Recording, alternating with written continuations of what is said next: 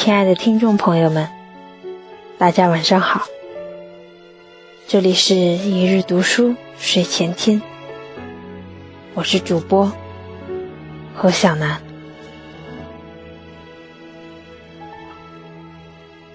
我不怕别人爱你，因为没有人比我更爱你。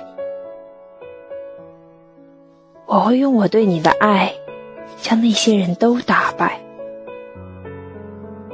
可是，我却那么的害怕你会爱别人，因为那是我无力到绝望的事。十六岁那年，我一个人背起行囊，远走他乡。也就是在那年夏天，我遇见了那个让我深爱至今的男生——苏杰。第一次遇见苏杰是夜半时分，在马路旁的一个治安点。那时的他穿着制服，站在那个小小的安检点的房子里。我和两个女生一起去市区玩，回来的时候他们载着我。电车在漆黑的夜里悠悠地行驶着，他们还在兴致勃勃地谈论着逛街的乐趣。而我却开始从心底厌恶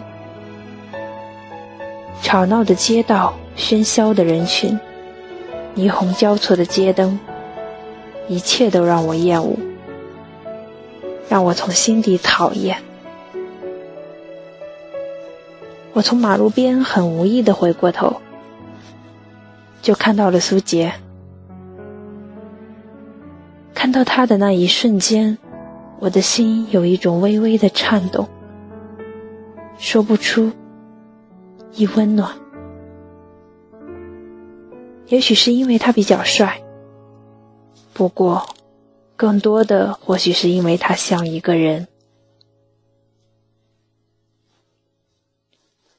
于是我和同行的两个女生小娇和小倩发起花痴，很理所当然的。三个女生开始了勾引帅哥的犯贱阴谋。其实我并不想参与，我不想让别人认为我和他们一样犯贱。可是，他们却不得不参与。我被很无辜安排负责窃取手机号码，而他们负责吸引你的注意力。他们以电车没电回不了家为由，很成功的与你近距离接触。我坐在离你最近的地方，你在盘问别人的身份证件，我心里很怕，我怕万一我失败了，他们会用怎样犀利的语言来讽刺我，而我又该以怎样的表情在众人面前结束？就在我万分纠结时，手机没电关机。于是，如计划好的一样，向你借手机。刚开始我以为你不会借，可是事情的发展永远出乎人们的意料。你以慷慨优雅的姿态把手机借给了我。当然，你让他们的阴谋达到了一半。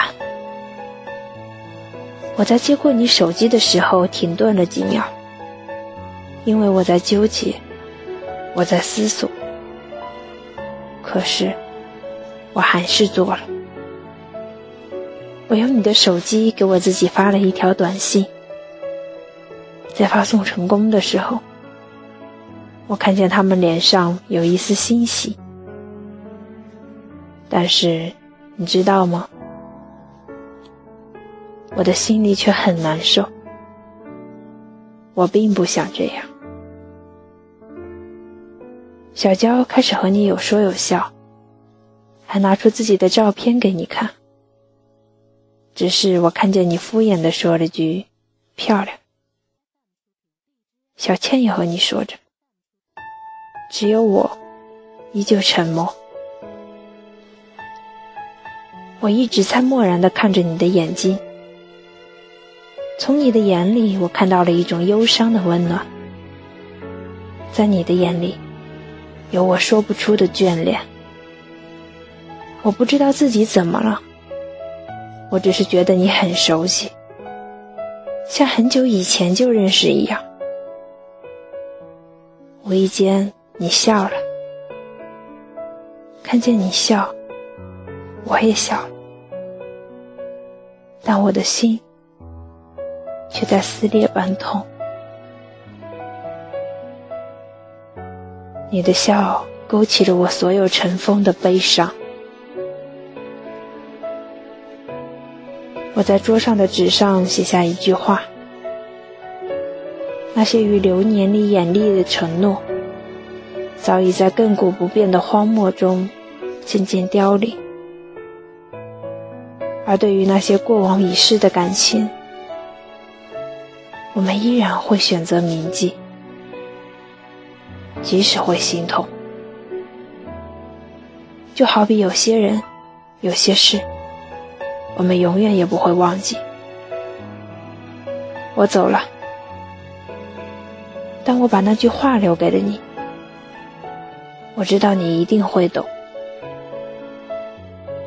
因为我从你的眼睛里看出，你也是一个深深爱过的人。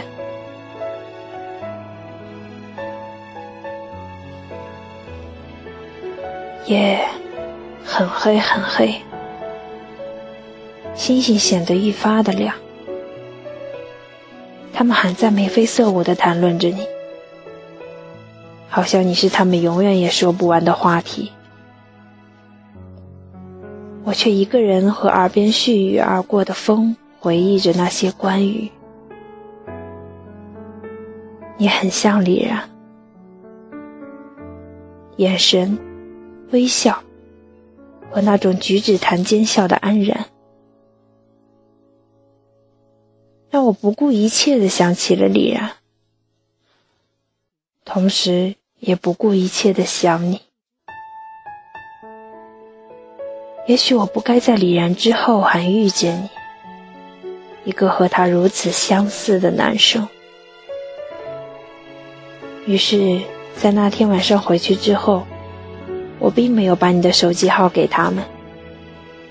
也许爱情是自私的，也许我只愿你是我一个人的唯一。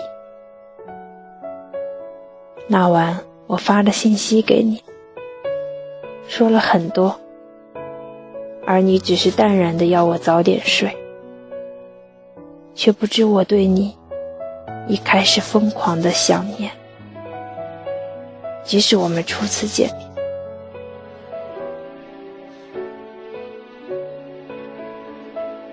遇见李然那年是一个夏季。李然是一个从外地回来的转学生。和班级男生不同的是，李然有着白皙的脸庞，给人一种很清新的感觉，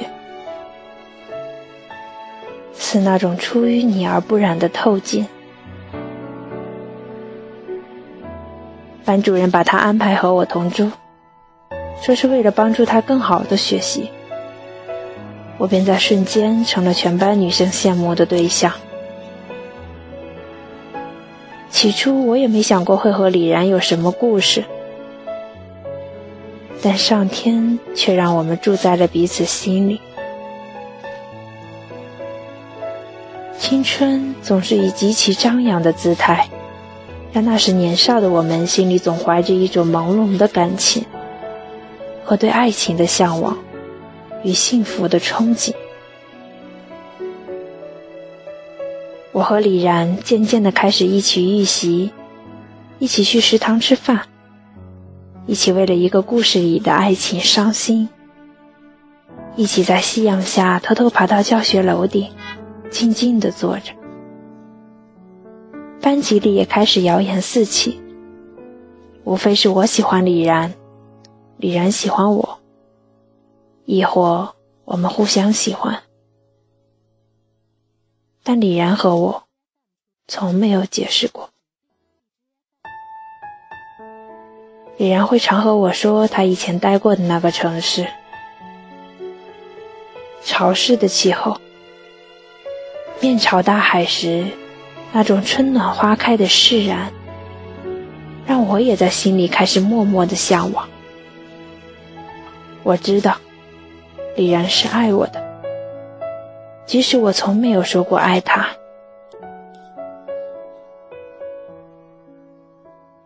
他会用一种极其忧伤但又不缺温暖的眼神看着我很久很久，还会很认真安然地说：“丫头永远是李然的宝贝，所以丫头一定要幸福哦。”但这些都随着高考的来临而被淹没在紧张的气氛里，直至高考结束。填志愿那天，我和李然填了同一所大学，理所当然，我们收到了一份一模一样的通知书。只是在拿通知书那天之后，李然。就再也没有在我的生命里出现过，任我如何的想念。李然，为什么你会不见了？难道你忘了？我还欠你一句，我也爱你。于是我独自踏上了旅途，去了李然说的那个城市，为找寻，亦为忘记，而后便遇见了苏杰。他说：“我会像妹妹一样疼你。”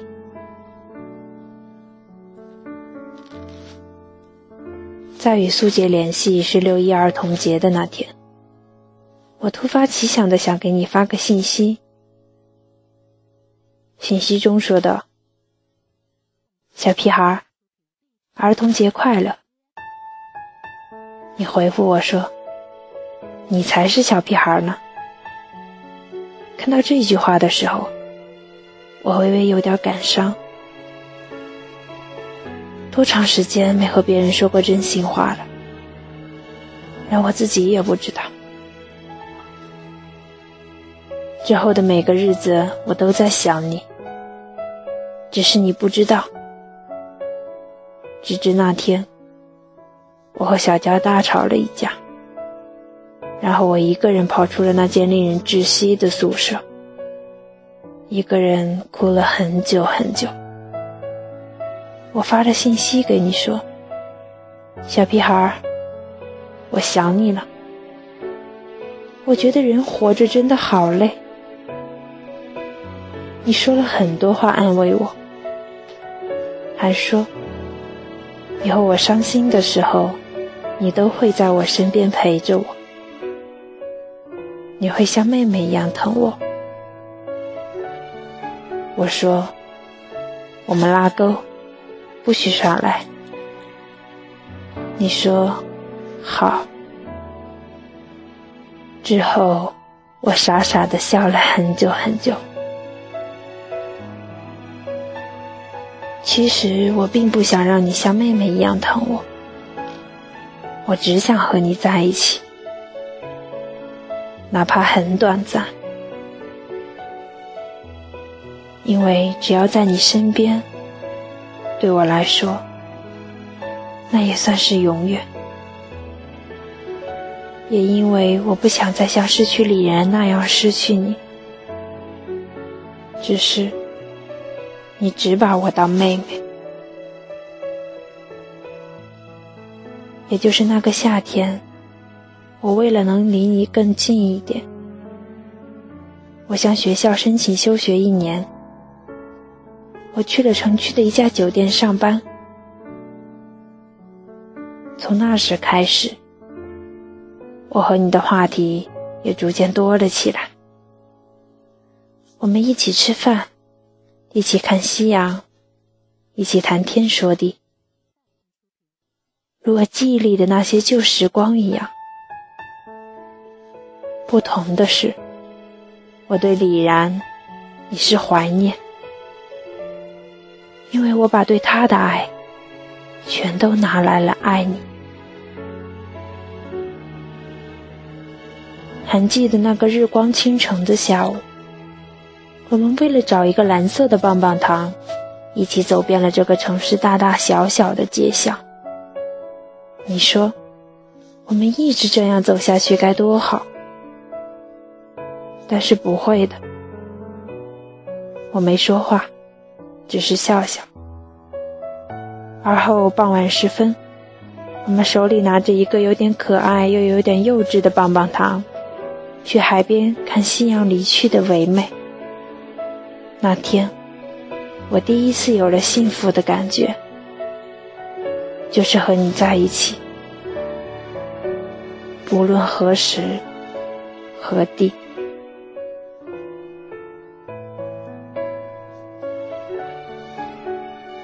那晚在海边，我为你点了十六年来的第一个许愿灯。为你许下了一个愿望，你要永远幸福。虽然它很简单，但却是我最衷心的祝福。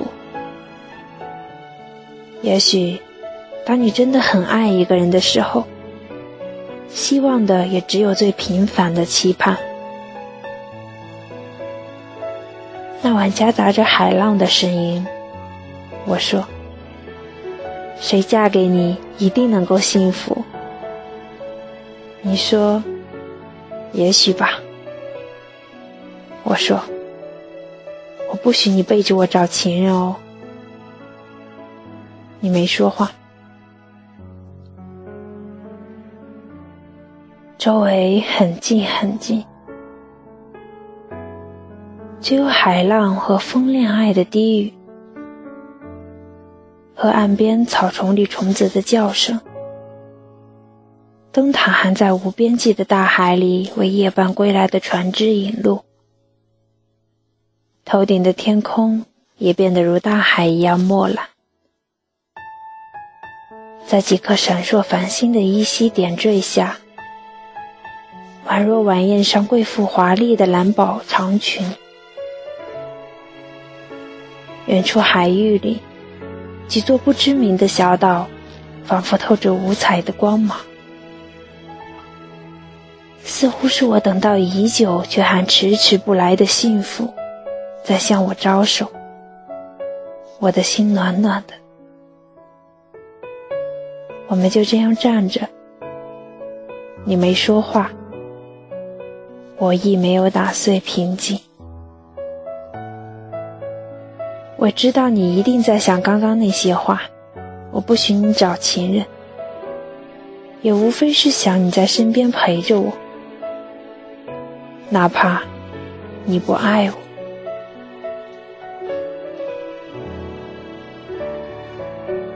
之后你带我去了 KTV，只是我一点都不高兴，甚至有种想哭的感觉。这么吵闹的包厢里，你和另一个姐姐有说有笑。那一瞬间，我觉得我和你的距离越来越远。我强忍着眼睛里那些咸咸的液体，一个人在 KTV 的角落里偷偷的喝了酒。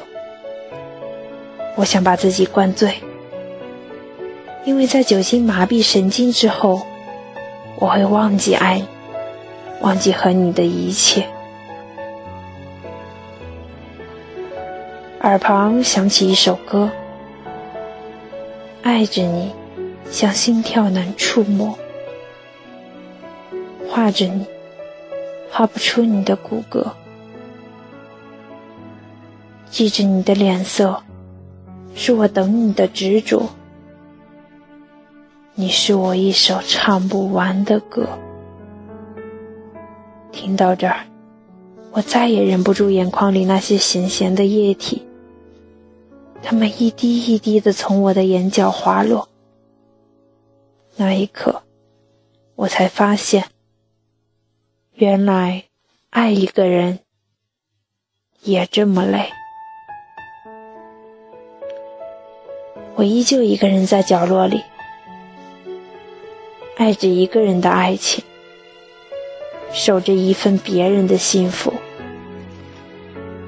等待花开的那一刻。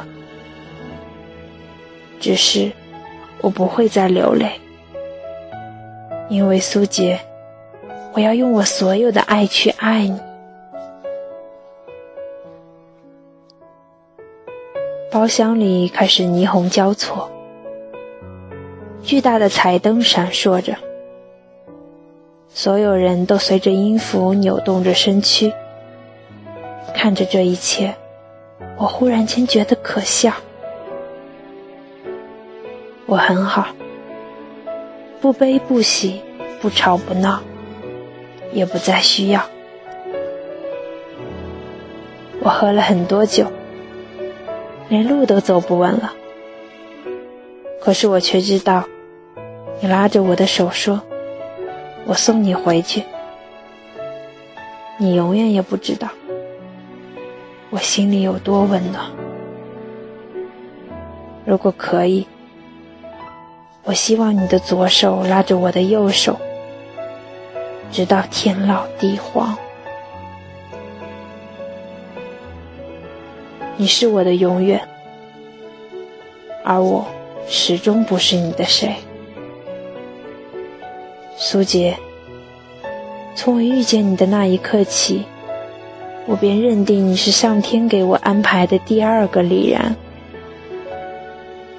即使你说。我只把你当妹妹。我以为，只要我很认真、很认真的喜欢你，你也就会很认真、很认真的喜欢我。只是后来，我发现我错了。但是我宁愿错下去，因为我不能忍受在失去李然之后，再失去你。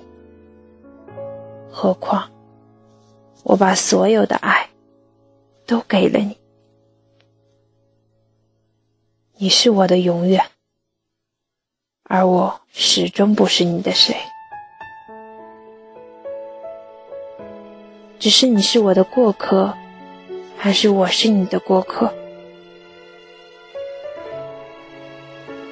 如果我是一个小偷，你说？你只是个孩子，你说，我只把你当妹妹。你说，你已经老了。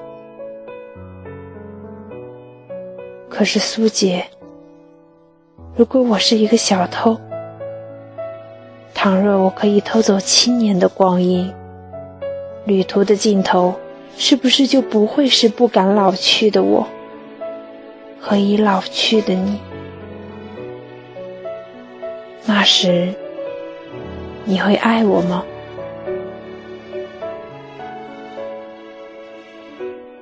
苏姐？我不怕别人爱你，因为没有人比我更爱你。我会用我对你的爱。将那些人都打败，可是我却那么的害怕你会爱别人，因为那是我无力到绝望的事。你就像我穷尽一生跋山涉水的旅途，我知道，由始至终，你都不曾爱过我。但是没关系，就算很悲伤，我也依旧爱你。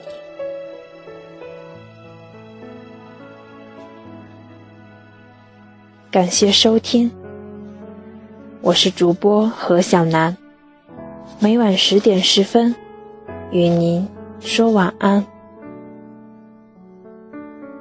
好梦。